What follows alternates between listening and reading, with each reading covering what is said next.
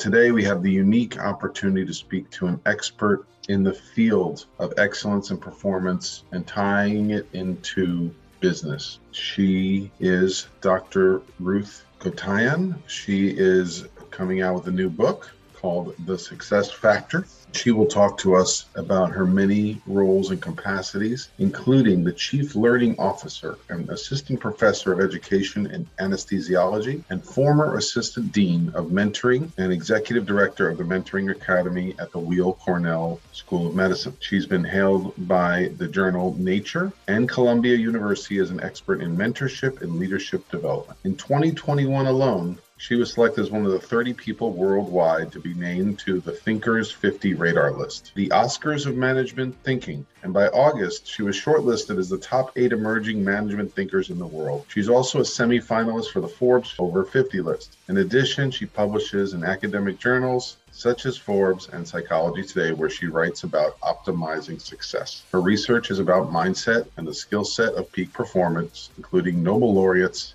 astronauts, and Olympic champions.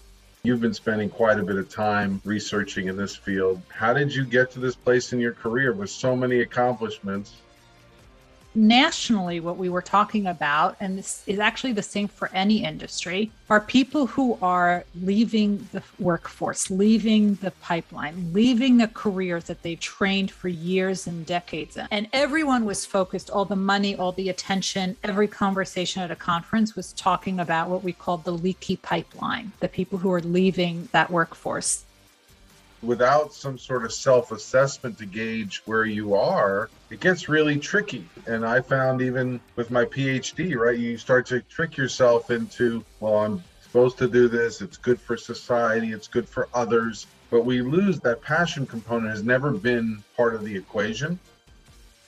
I'm really excited about studying extreme high achievers and talking about what made them successful and how other people can become successful. So much so that I literally got a doctorate in it. That's how obsessed with success I am. And I'm excited to share it with everyone.